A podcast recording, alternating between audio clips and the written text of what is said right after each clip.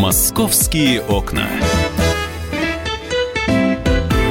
Прямом эфире на радио «Комсомольская правда» открываются московские окна, которые рассказывают о событиях, которые происходят в нашем городе. Меня зовут Михаил Антонов, рядом со мной Анастасия Варданян, корреспондент московского отдела. Настя, приветствуйте. Добрый день.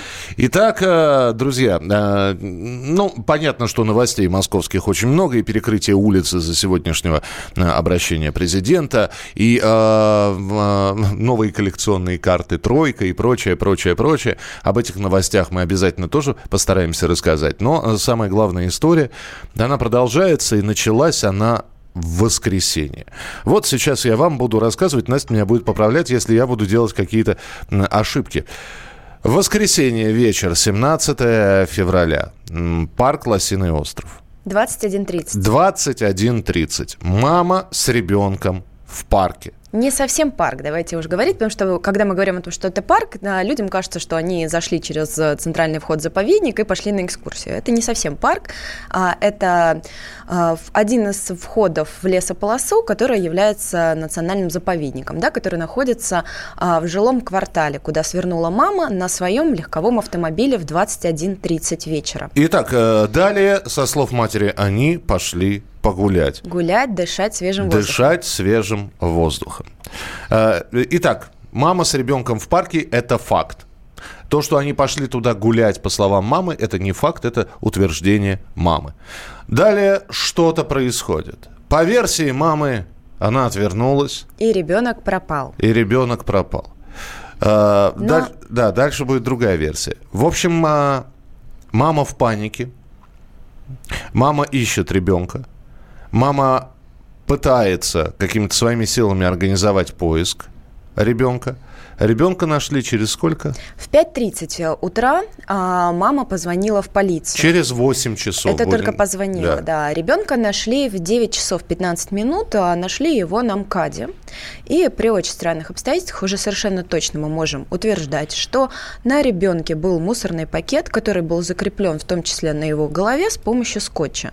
А, соответственно, дышать ребенок смог, так как а, он либо самостоятельно себе прорвал рукой а, отверстие для дыхания и глаз, либо с помощью деревьев или через которые он пробирался в чаще. Сам мальчик черный пакет называет бабайкой, говорит, что боится маму. А, мама говорит, что ребенок от нее сбежал. А, малыш утверждает, что эта мама его привязала, да, и связала и э, пыталась оставить, и он сбежал. Но есть улики.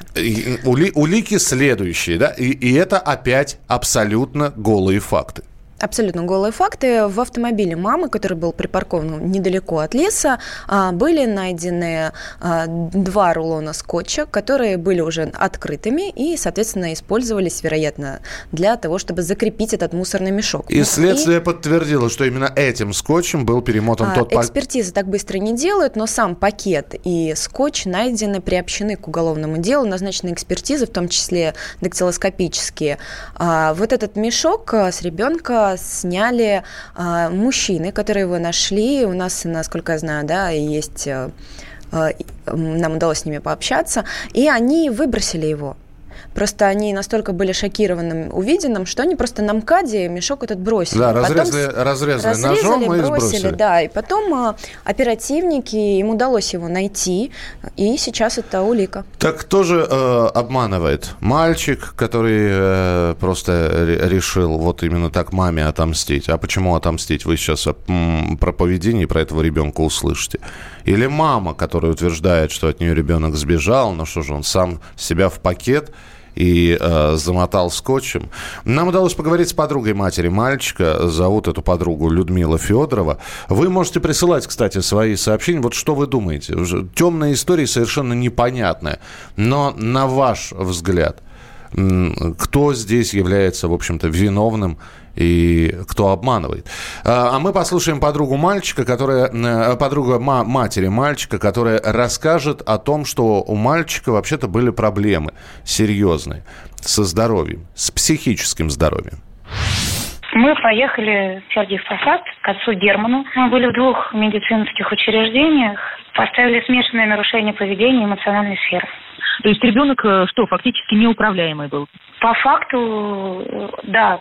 вот с собакой ситуация была в октябре. Утром он э, связал собаке лапы скотчем и попытался утопить. Набрал ванну и кинул ее в ванну. Ну, Надежда его отругала, да, потому что, согласитесь, ну, оставлять это без внимания очень тяжело. То есть у него были вот такие вот приступы агрессии? У него были, да, очень большие приступы агрессии, там и табуретки летали, и что только не летало. Во сколько примерно вы вернулись? Просто у нас есть информация, что вы вернулись домой около двух часов ночи. В два часа ночи я уже глубоко спала, и Надежда мне звонила то ли в два, то ли в три, я сказать не могу, потому что она меня разбудила. Она мне сказала, что она его ищет, то есть она плакала, задыхалась, потому что бежала.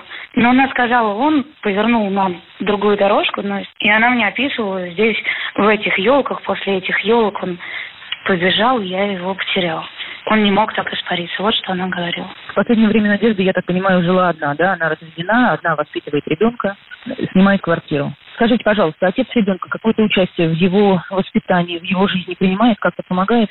Во-первых, муж и отец – это два разных человека. Отец биологически присылает деньги на его содержание, примерно около 20 тысяч. Надежду мучил тот факт, что ребенок не ее мужа. И а супруг об этом в А, вот как раз узнал, да? Да, но разошлись они без конфликта. Да, я вас поняла. И как она вообще с ним справлялась? Она что-то вам говорила, что тяжело с таким ребенком? У нее не было мысли его отдать, может быть, там, в детский дом или еще куда-то? Такой мысли она не допускала, и зная, что она действительно хочет помочь, справиться с его недугом, мы обращались и к бурятским шаманам, и кому только не обращались. Э, а к батюшке к этому вы уже ездили или это впервые было? Нет, это была вторая поездка. В первую поездку мы, в принципе, даже прорваться в эту церковь не смогли. Это единственный экзорцист, который, в принципе, есть в Москве и в Подмосковье, потому что ну, просто, если честно, пробовали и официальную медицину, и неофициальную медицину. В ноябре летали даже на Филиппины, чтобы найти хиллера, который может помочь. Это был эксклюзивный материал нашего корреспондента Алены Мартыновой. Это была подруга матери мальчика. И вот вы слышали, что именно в день, когда э, мальчик пропал, его возили к батюшке для проведения обряда изгнания бесов. Это если расшифровать фразу экзорцизм. Да, то есть для проведения процедуры экзорцизма.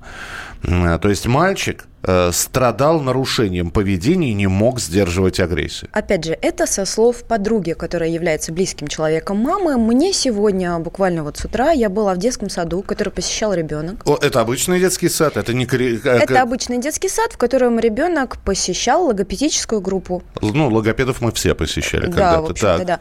А, ну, это группа, в которой 12 человек. Практически я могу сказать, что со всеми родителями и детьми я пообщалась. И ни один из них о странных э, о странном поведении ребенка ничего не сказал. Мальчик ходил в этот сад с сентября, и э, он как-то сразу прижился, то есть он общался нормально со всеми детьми. Единственная претензия к нему прозвуч... из прозвучавшего было то, что он иногда э, использует в речи нецензурные выражения, ну что, собственно, наверное, тоже для детей 6 лет, э, ну, наверное, им свойственно. Ну, Бывает. Вопрос, Бывает. где он это мог услышать? Где-то, да? видимо, услышал. Ответ да. сразу же и очевиден. Напрашивается, да. Скорее всего, дома. Скорее всего, да. В детский сад водила его исключительно мама, привозила на автомобиле и забирала. А вот э, э, странности в поведении мамы э, все-таки родители замечали. Какие? Она постоянно называла ребенка больным. А при этом как бы никаких оснований не было. В группе были детишки с ДЦП, которыми, которых родители считали абсолютно нормальными. А здесь вот больной, больной, в больницу надо, постоянно вот она его лечила. А признаков каких-то странностей, опять же повторюсь, э, сами родители и дети никто не замечал. Итак, есть две версии произошедшего. Версия мамы. Ребенок свернул на другую дорожку и убежал. Непонятно только, если он убежал, то почему на нем оказался черный пакет и скотч. Э, версия э, ребенка. Мама так сделала. Вот.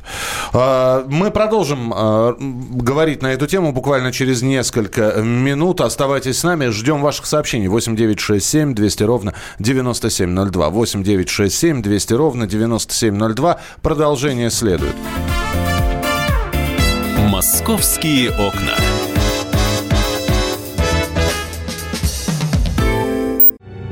Родные перестали узнавать вас? Коллеги не уважают? Голова идет кругом – Хотите поговорить об этом? В эфире радио «Комсомольская правда» психолог Сергей Аракелян подскажет, как решить любую проблему. Ведь нерешаемых проблем нет. Телефон доверия. Каждый четверг в 0 часов 5 минут по московскому времени.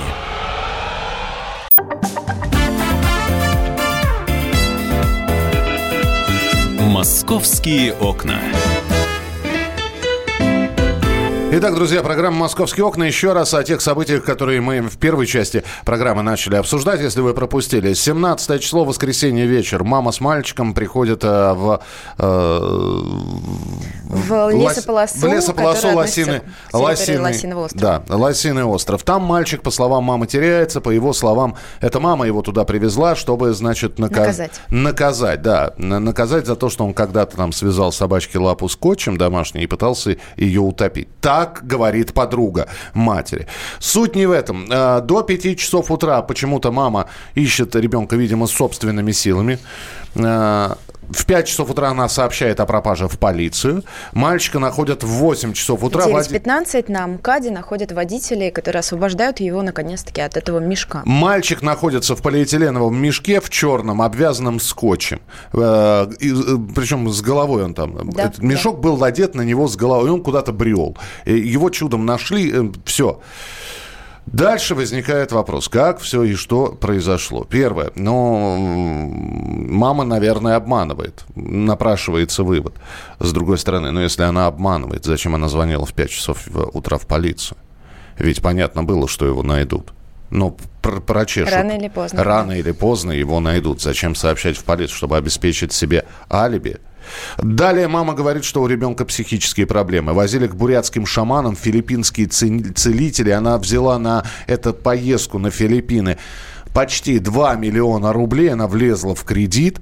Вот. Э, и говорят, что в день, когда пропал мальчик, они ездили к батюшке, чтобы он изгнал из мальчика бесов. Но от чего она его все-таки лечила, никак не могут понять родители детского садика, в котором я с утра побывала и пообщалась с ними, в том числе вот с руководителем родительского комитета. Э, Ее зовут Екатерина. Э, давайте послушаем. Член родительского комитета детсада, куда ходил мальчик. Она рассказывает о том, ну вот как на, на внешне, внешне проявлялись ли какие какие-либо отклонения? Они опаздывали постоянно. До Нового года он уже не начал ходить. Он на новогодние праздники не было. Перестал водить и все. Она чудная какая-то. Она на контакт, в принципе, не шла. Ну, не знаю, странная она какая-то. Ничего необычного в ребенке не было. Потому что ребенок очень активный, это нормально. Сейчас эти все гиперактивные. Делать из него психа из-за этого и там ложить его в больницу или еще что-то, я считаю, что это ненормально.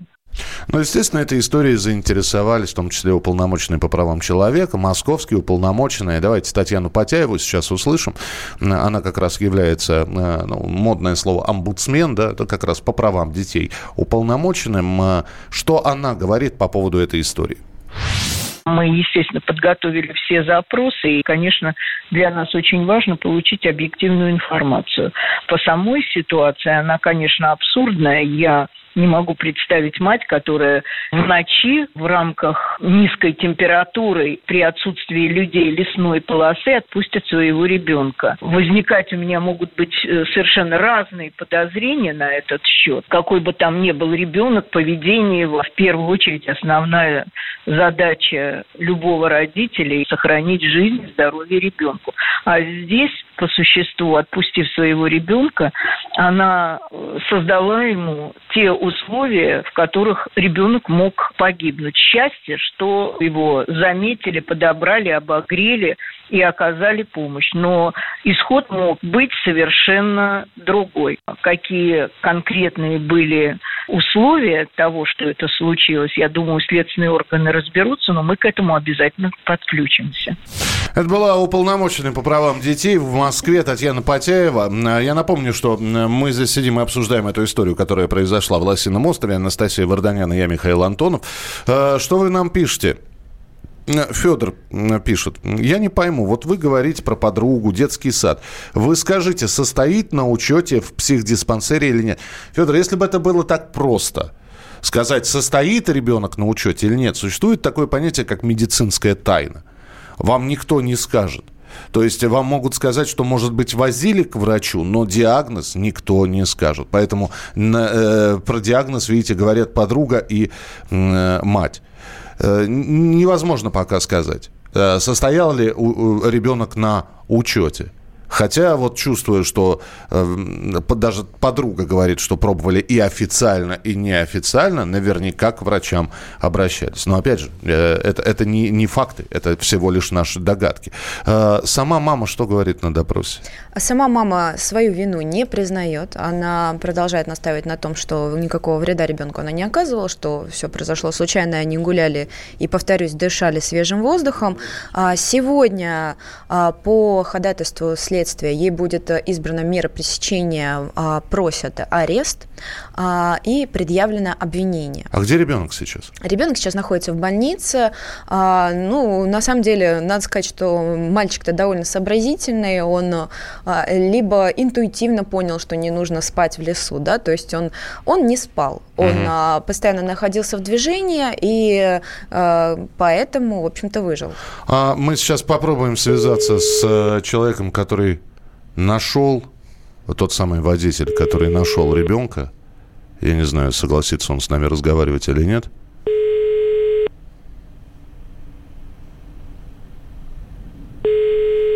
Я напомню, что люди просто ехали по дороге и увидели этого бредущего ребенка да. рано утром. Он а, даже первое время не мог имени своего им назвать, был настолько, конечно, напуган, а, был шокирован. Алло, да. А, ну, сбрасывает человек звонки. Но Ладно. отделался, в общем-то, легкой простудой. А, а, какова его дальнейшая судьба после того, как его выпишут из больницы, пока мы можем только предположить, что опеку над ним оформит, возможно, бабушка, либо одна из сестер мамы. А мальчику сколько лет? Шесть лет ему. Шесть лет, да, вот в следующем году он должен был пойти в школу. И, и... выпускной, да, у него должен быть да, в этом году. Да, и выпускной у него должен быть в этом году, Но... в детском саду. Но мама, по словам родителей, сразу же сказала, что его на выпускном не будет. Что она имела в виду и почему а, ее ребенок не должен был веселиться вместе со всеми и отмечать окончание детского сада, а, мы можем только догадываться, но она предупредила действительно родительский комитет, что вот на него заказывать ничего не нужно.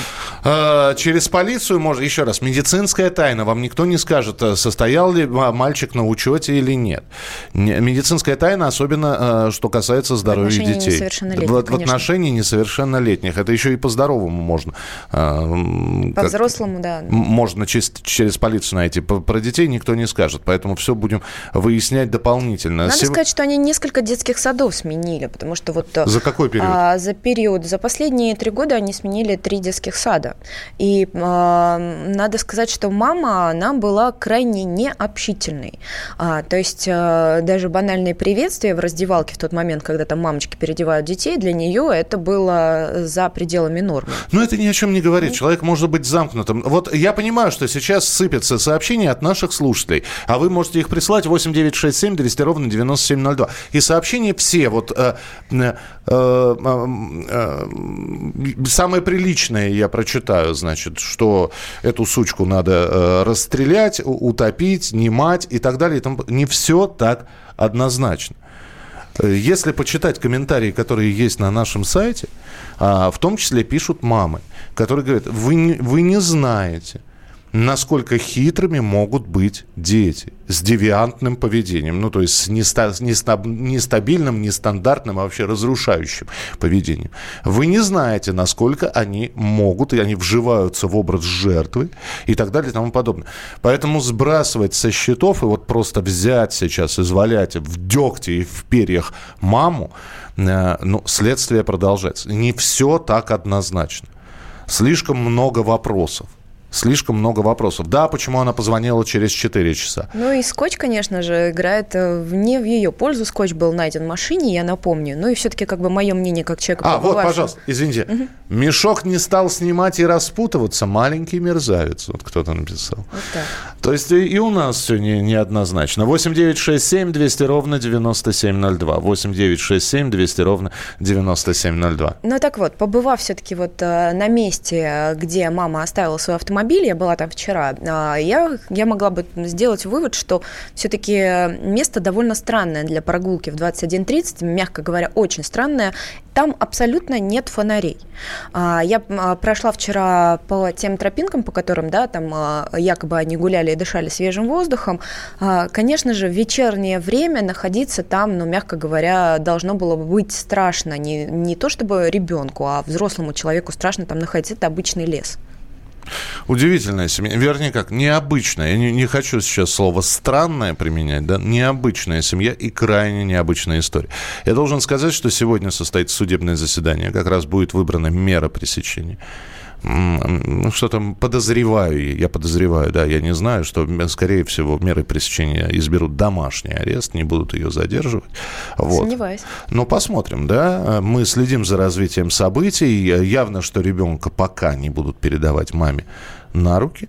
Вот. Э, в этой истории совсем не фигурирует э, отец, да, который... Она жила одна, она снимала квартиру, она жила с ребенком. Только она, сама приводила ребенка в сад, только она, сама забирала. Она воспитывала ребенка.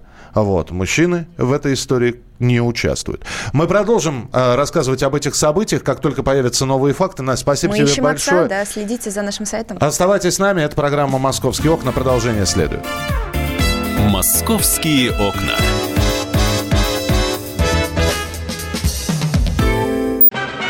Магеллан прошел вокруг света за три года, и его знает весь мир. Фок и паспорту потратили 80 дней, и про них написали книгу.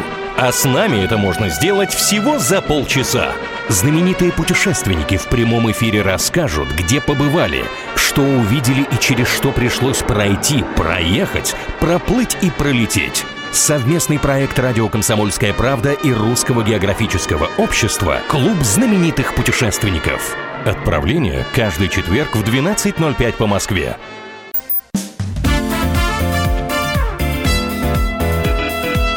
«Московские окна». Итак, друзья, программа «Московские окна». Мы продолжаем работать в прямом эфире. Меня зовут Михаил Антонов. Давайте быстро по новостям, а, которые, э, которыми живет наш город. Э, из новостей мы начнем все-таки с погоды, потому что сейчас плюс один. Вот февраля такого теплого, ну, я не припомню на своей памяти. Хотя э, до минус восьми, говорят, к концу недели похолодает, а потом снова будет оттепель. А следующей неделе, я напомню, конец календарной зимы и начало календарной весны. То есть вот таким вот был февраль с перепадами. Э, опять же, сегодня Плюс 3 ожидается в течение дня, то есть то, что сейчас на улицах, оно окончательно и бесповоротно растает, а ночью минус 1. То есть то, что бесповоротно растаяло, также бесповоротно замерзнет. Э, будьте внимательны и осторожны. На улицах города это и к водителям, и к пешеходам обращение. У нас на прямой связи Павел Клоков, журналист «Комсомольской правды». Паш, я тебя приветствую. Привет. А, Паш на себе проверил, как работает в Москве сервис по вывозу ненужных вещей. Я, вот, ты знаешь, у меня есть дома ненужные вещи. Вот. Так. Но у меня этот сервис работает уже бесперебойно лет 10. Как только э, наши друзья из э, стран Средней Азии стали работать дворниками. Я к ним подхожу и говорю, ребята, мне нужно вытащить, ну, я не знаю, вот сломанную какую-то, вот. Я говорю, 200 рублей нормально, потому что я один это не унесу. Они говорят, нормально. И все. Вот, вот тебе сервис по вывозу. И они либо к себе это, либо куда-то на свалку относят. А что за сервис? Угу. Ну, видишь, как ты, ты нашел путь ну, можно даже назвать тебя благородным, потому что многие вещи этим дворникам наверняка пригодятся в быту. Но я, правда, не знаю, что ты там выбрасываешь. А, а здесь, понимаешь, здесь приезжают ребята и совершенно бесплатно забирают, а иной раз даже доплачивают. То есть, если ты сдаешь действительно что-то ценное, например, книгу с автографом какого-то знаменитого человека, или там охотничий трофей, вот, например, сдавали рога благородного оленя, очень большие. Настоящие рога, э, добытые уж не знаю, по-моему, в Казахстане. Слушай, вот. Паш, у меня вопрос. Да. да, они приезжают, они это бесплатно забирают. Все это э, волшебно и великолепно. Но мы же знаем, что сейчас э, с появлением сервисов по продаже вещей, там, Юла, Авито и прочее, прочее, прочее, да, но вот так вот просто люди с вещами, наверное, не так э, широко расстаются, да, и таких людей не так много. То есть приедьте, только заберите. Миша, если бы ты знал, каково было мое удивление, когда я вчера, ну вчера катались по, по адресам, когда я вчера нашел в пакете, который нам передала одна, одна из клиенток, новые кожаные итальянские туфли. Женские, женские туфли хочу, да? Мужские. Мужские, так. Классическая модель, замечательная. Паш, ну я тебя поздравляю, я тебя поздравляю. Нет, нет, размер оказался не твой, меньше, чем Эх. у меня, да, к сожалению я бы их купил. Я бы их не взял бы, а мы бы привезли их на склад, там бы их оценили рублей в 500, не больше. Так. Я бы их купил. Подожди, подожди, подожди, вот это вот э, интересный момент. Итак, люди приезжают, люди забирают вещи, а что потом с вещами происходит? Их отвозят на склад этого проекта, который называется «Чумадан». Чумадан. А, да, рядом с этим складом, можно сказать, в одном помещении, через стеночку, находится магазин. Но это барахолка в нашем понимании. Только он называется Чумадан, станция метро э, Дубровка. Вот э, магазин работает всего два дня в неделю, но ажиотаж там просто не бывало. Люди занимают очередь за два-три за часа до открытия. Потом, когда двери открываются, начинают все сметать с полок. А, кстати, вот старьевщики тоже очень часто приходят. Угу. Ну, у них же глаз наметан, они уже знают, что они могут перепродать на том же Измайловском вот, рынке. Вот, вот ты сейчас произнес слово, что мне во всей в этой истории не нравится. Именно перепродать. Понимаешь, есть такие проекты, опять же, их можно найти в интернете. Ну, хорошо, да, вот у человека, я не знаю, коллекция игрушек из киндер-сюрприза. Он ее все детство собирал, сейчас вырос и понял, что захламляет это квартиру, да? Вот. Он ее либо выставляет там по какой-то спекулятивной цене на интернет-аукцион, но есть же еще проекты под названием «Отдам даром». То есть, ребята, те, кто собирает этих крокодильчиков, бегемотиков, игрушки, приезжайте, забирайте за шоколадку. Все. А вот когда ты расскажешь, что люди приезжают, забирают вещи, а потом их перепродают, вот э, осадочек не остался у тебя, нет? Слушай, у меня не осталось осадочка, потому что вот э, именно магазин «Чемодан» продает вещи просто за копейки.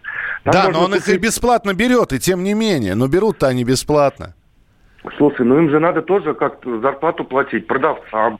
Они арендуют машину, они арендуют само помещение практически рядом с метро. 410 тысяч рублей в месяц. Он мне, э, я общался с руководителем чемодана вчера, он мне всю экономическую э, вот эту вот подоплеку все рассказал. Э, Хорошо, что можно... в магазине? Вот самое необычное, ты же был в магазине? Что все. В... Ну вот все, это, это большое слово. Вот тебе все, что... кроме пианино так. и кроме мебели советской. Что, что тебе там понравилось вот больше всего? Слушай, ну я не знаю, может быть, потому что я пишущий человек, мне очень интересно было в книжном отделе. Ну, вот эти э, книжки, знаешь, э, ну, там, наверное, большинство все-таки советские, ну, можно найти что-то действительно стоящее, много классики, много современного. Ну, действительно, что-то ценное и правда разбирают очень быстро. Слушай, давай съездим, да? Я наметанным ностальгическим глазом своим, да, как, Слушай, веду, как ведущий... А есть еще вот 30 секунд, да, я очень важно конечно, хотел сказать. Конечно. Я хотел сказать, что они активно занимаются благотворительностью, это к тому, чтобы у тебя осадок не оставался плохой. Очень многие вещи, особенно там это касается, например, вот коляску, да, если сдают инвалидную, ее сразу, ее никто продавать не будет. Ее сразу отправляют в какой-то дом инвалидов или дом престарелых, в общем, или больницу, там, где она будет нужна. И, и многих вещей это касается. Они, когда создавали проект два года назад, они обращались во многие организации и говорят, вот у нас есть вещи, вот если кому-то у вас надо, у вас малоимущие семьи, например, мы готовы привести. И сейчас их уже знают, и наверное, 40% вещей, поступающих э, на склад, они уходят на благотворительность. Паш, спасибо тебе большое. Я тебе должен сказать, что осадок-то у меня не от э, этого проекта. У меня осадок от слова перепродажа. А, оно просто не, негативный оттенок в себе носит. Спасибо. Павел Клоков, журналист «Комсомольской правды», про э, чумадан, э, по, про сервис по вывозу ненужных вещей. Ну вот теперь вы знаете, что существует такой сервис. А если вы любите кино, то вы можете посмотреть фильм «Айка», который наделал много шума. Кино это считается знаете, принято называть артхаусом. Нет, это не артхаус, это вполне нормальная история, но оно авторское. Оно не массовое, это не блокбастер, не без спецэффектов. И кино о тяжелой жизни мигрантов. Вот посмотрела этот фильм э, наш журналист Дина Карпицкая, она с нами на прямой связи. Дин, приветствую тебя. Да, привет, Михаил. Кино, на самом деле, это... Я тоже читала, что это артхаус, когда шла э, на кинопросмотр. На самом деле отказался вполне такой художественный фильм. Я думаю, он не пошел э, у нас в стране в широкий прокат – по той причине, что он показывает как бы не очень лицеприятную сторону нашей действительности российской, а именно отношение к мигрантам. Так. Вот там история такая, девушка из Киргизии, беременная, приезжает сюда в Москву, в надежде здесь, значит, как-то устроиться, родить ребенка, потому что в своей стране она без мужа беременная вообще будет там всячески, да, порицаться общество и будет порицать. Угу. И вот в итоге здесь слова доброго она от русского человека не услышала, живет в каком-то бараке, ребенка ей пришлось отдать, на работу не берут или берут на низкооплачиваемую, вот дворником, там, живодерню какую-то, денег не платят. Главное, что за все два часа просмотра, вот я не увидела ни одного в этом кино русского человека, который бы хотя бы ей улыбнулся или сказал какое-то доброе слово. Слушай, ну ты не, ты не одна этот фильм смотрела, ты же взяла... Да, я делаю подводку, да, ко всему, что да. увиденному. Мне, конечно же, интересно понять, так ли это на самом деле. Действительно ли мы такие сволочи в глазах мигрантов? Поэтому я взяла с собой двух женщин. Они тоже из Киргизии, тоже здесь работают. Гастар, ну, как гастарбайтеры приехали поработать в Москву. Не, ну гастарбайтер они... это в переводе с немецкого приглашенный работник, поэтому ничего страшного. Да, приглашенные работники. Ты видишь, у нас даже это слово уже ругательным считается да. в некотором смысле, да?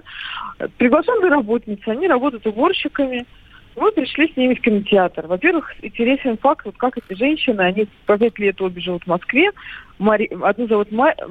Э, Жабара, а другую Майрам. Так. Вот они ни разу за эти пять лет не были в кинотеатре. Мало того, они ни разу за пять лет не были на Красной площади.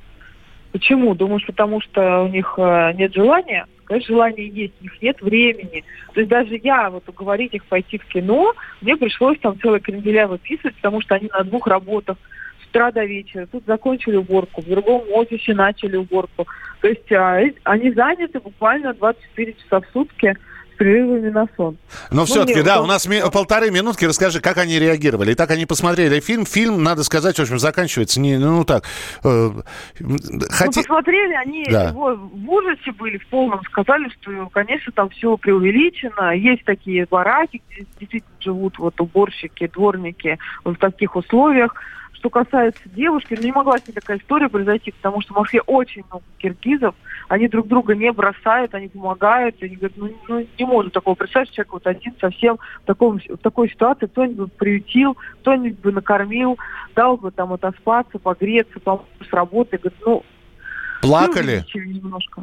Да, плакали, смотрели прямо так эмоционально, причем в зале много было людей, ну, в основном русские, один там мужчина даже как бы заснул слегка, а, а это... мои вот э, гости, они прям и охали, и ахали, и в конце слезу пустили, то есть очень эмоционально на это кино. Слушай, ну а ты сказала, в этом фильме не показано ни одного улыбающегося русского человека, да? И наверняка ты у них спросила, вот мы, а, они действительно вот на нас так смотрят, и мы все такие в их глазах, да?